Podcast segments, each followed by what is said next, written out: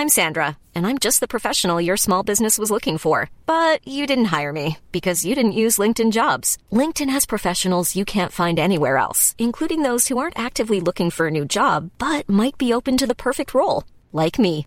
In a given month, over 70% of LinkedIn users don't visit other leading job sites. So if you're not looking on LinkedIn, you'll miss out on great candidates like Sandra. Start hiring professionals like a professional. Post your free job on linkedin.com/people today. Porque sai o sangue e água. Primeira parte. Comentário de Mari Persona. Por volta de 1770, havia um homem chamado Augustus Toplady, que morava na Inglaterra, e ele saiu no campo num dia mais ou menos como hoje, assim. O céu começou a se escurecer, os raios começaram a cortar o céu e ele estava num lugar completamente descampado e não tinha para onde correr. E ele então ficou apavorado e quando ele olhou, ele viu uma rocha, uma grande rocha. Eu vi inclusive a foto dessa rocha na internet. Uma rocha meio comprida assim, e ela tem um, um rasgo bem no meio, formando uma pequena caverna, uma pequena entrada. E ele correu ali, e ele se escondeu nessa brecha da rocha, nessa fresta da rocha. E ali, enquanto raios, os raios cortavam para todos os lados, a chuva caía em volta, ele estava totalmente protegido, totalmente seguro, e ele se, foi inspirado a escrever um hino que é famoso até hoje, chama, a gente chama de Rocha Eterna, aqui na, na língua portuguesa. No inglês o nome é Rock of Ages. E é interessante que quando você traduz um hino, ele perde muita coisa. O, o, esse hino, a letra em português, não fala exatamente o que ele quis dizer. Porque na, na, na letra original é mais ou menos assim: rocha de eternidade aberta para mim. Deixe-me esconder em ti. Deixe que a água e o sangue de teu lado ferido flua. Seja a dupla cura para o, para o pecado e me salve da ira e me purifique. Aqueles que conhecem o hino sabem rocha eterna, meu Jesus, que te abrisse em tua cruz, em português é mais ou menos assim. Mas ele fala uma coisa interessante aqui, a, que, que a água e o sangue que fluíram do teu lado ferido, o lado que o soldado furou com a lança, sejam a dupla cura para o pecado, que me salve da ira, por um lado, e me purifique, por outro. Duas coisas. E quando nós abrimos na passagem que o inspirou a esse hino, é João capítulo 19, nós vemos de onde ele tirou a ideia para escrever a letra de Rocha Eterna. João capítulo 19, versículo 31. Os judeus, os judeus, pois, isso aqui é a cena da crucificação de Jesus, ele está crucificado, de cada lado dele existe um, um meliante, né, um criminoso, que foi crucificado, um de cada lado de Jesus. Um deles se converteu ali na, na última hora, um deles reconhece os seus pecados e crê no Salvador e pede para Jesus lembrar-se dele. E o Senhor promete a ele, assegura a ele, garante que naquele mesmo dia eles estariam juntos no paraíso. Esse foi uma, uma certeza, esse homem morreu com a certeza de que estaria logo em breve, já ali depois, encontrando-se com Jesus no céu. E aqui no versículo 31, os judeus, pois, para que no sábado não ficassem os corpos na cruz, visto como era a preparação, pois era grande o dia de sábado, rogaram a Pilatos que se, que se lhes quebrassem as pernas e fossem tirados. Os judeus têm a sua própria maneira, que os, os religiosos, de interpretar a lei dada por Deus a Moisés, a lei que foi dada por anjos a Moisés. A lei dizia que alguém que morresse pendurado num madeiro devia ser sepultado no mesmo dia, independente de ser sábado, de ser sexta-feira, de ser segunda-feira, não importava o dia. Independente de ser Páscoa, véspera da Páscoa ou não, era para ser sepultado no mesmo dia. Porém, eles têm agora um escrúpulo adicional, dizendo que eles precisariam fazer isso, pois era a preparação, era o grande dia do sábado, e era a preparação da Páscoa. A religião, ela sempre toma uma série de, de, de cuidados, inventa inclusive, quando eu falo religião, é a tentativa de tornar o homem melhor para ele se tornar aceitável a Deus. Isso é religião. A palavra religião vem do latim religare, que é religar com Deus. Mas normalmente, no sentido religioso, é você tentar se tornar melhor para Deus olhar para você e falar assim: ah, agora está tá quase no ponto, pronto, agora está bom. E leva você para Ele. Isso é a religião. E a religião, então, tenta fazer as coisas do, seu próprio meio. E aqui, os judeus faziam isso também com a lei, distorciam a lei. Eles nem, nem, nem imaginavam que eles estavam matando um inocente. Eles são tão criteriosos com a sua religião que estão totalmente, completamente cegos para o fato de estarem matando um inocente, que é Jesus, baseado na afirmação que ele fez de ser o filho de Deus e de ser o rei dos judeus. As duas afirmações de Jesus, que eram verídicas, eles tomam isso como a, a prova do crime dele, que foi nada mais foi do que ele falar quem ele realmente era: o rei dos judeus, o Messias prometido e o Filho de Deus. E eles estão então assassinando um inocente, mas isso fazendo isso tudo dentro dos seus próprios preceitos religiosos e parecer uma coisa que está sendo feita corretamente. E aí, para que, os, que os, os três crucificados não fiquem na cruz, porque era o grande dia do sábado para eles, eles não podiam deixar, eles fazem o quê? Quebram as pernas de um, depois quebram as pernas de outro. Na verdade, eles queriam o quê? Apressar a morte desses, desses condenados. Porém, eles não fazem o que normalmente se faria, que era dar uma pancada de misericórdia na cabeça, né? para a pessoa morrer rapidamente. Não.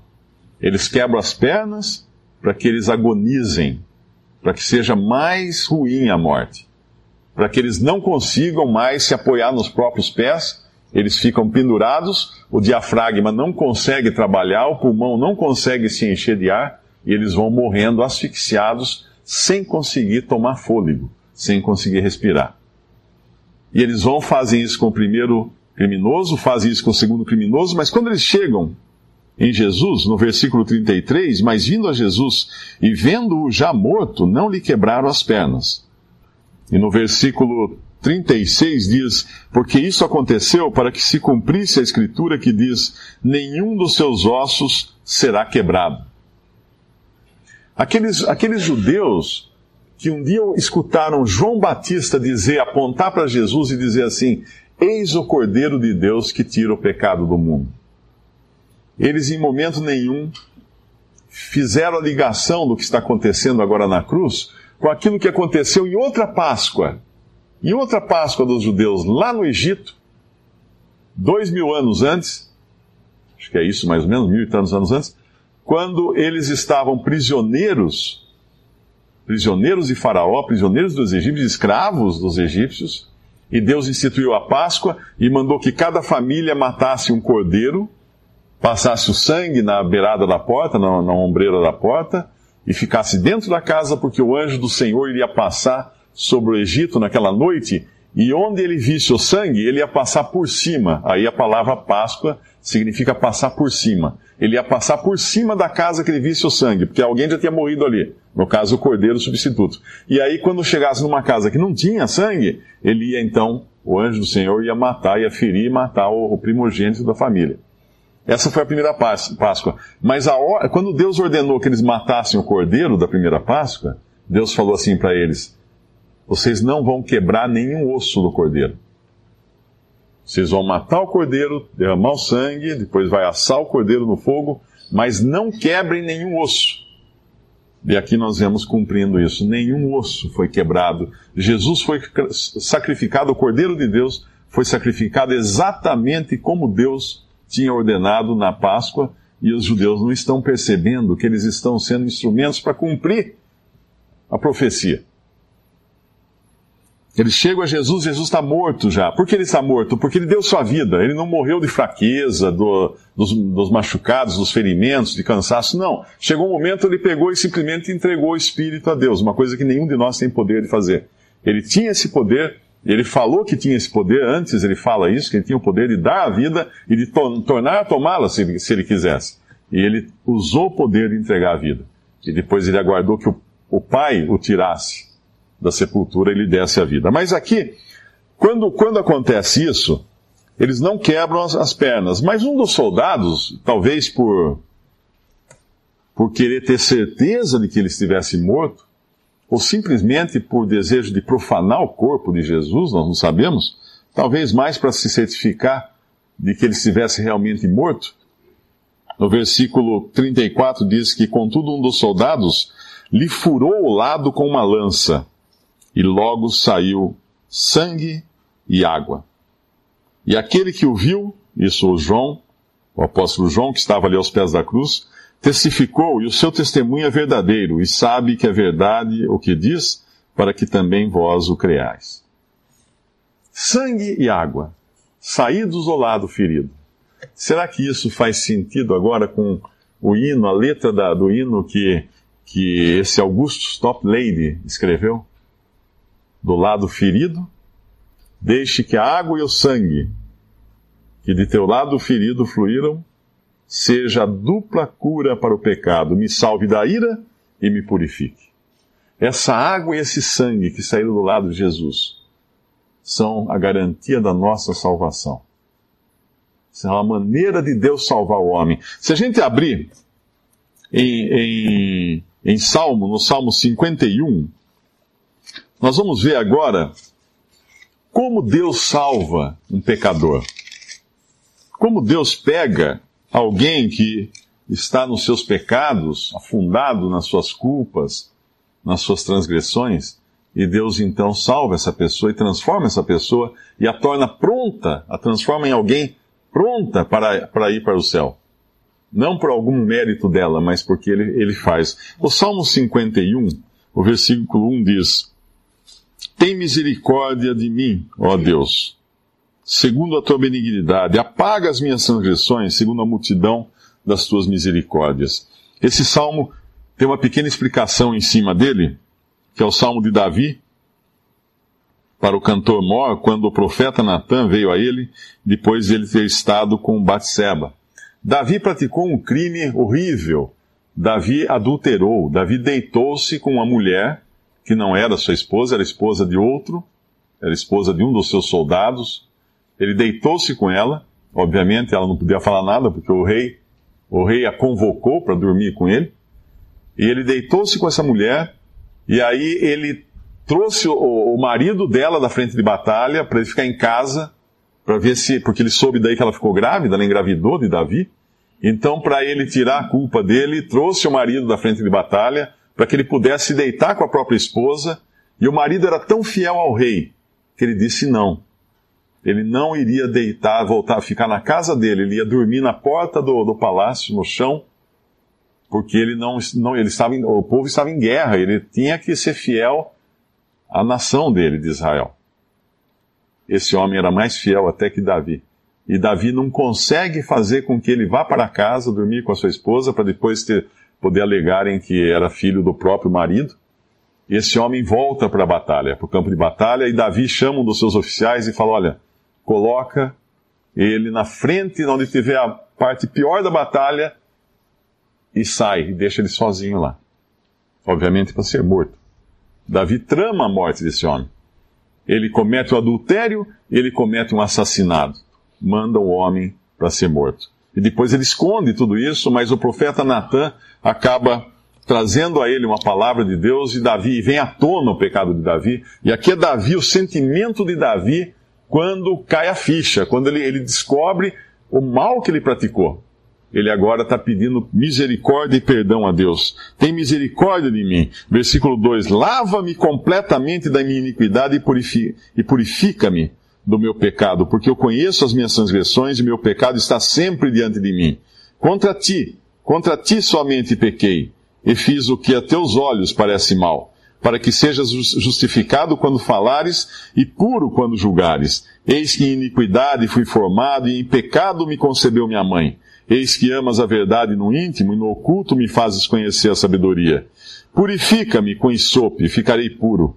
Lava-me e ficarei mais alvo do que a neve. Faz-me ouvir júbilo e alegria para que goze os ossos que tu quebraste. Esconde a tua face dos meus pecados e apaga todas as minhas iniquidades. E cria em mim, ó Deus, um coração puro e renova em mim um espírito reto.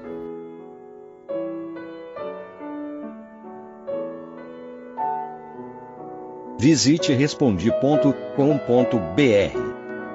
Visite também 3minutos.net.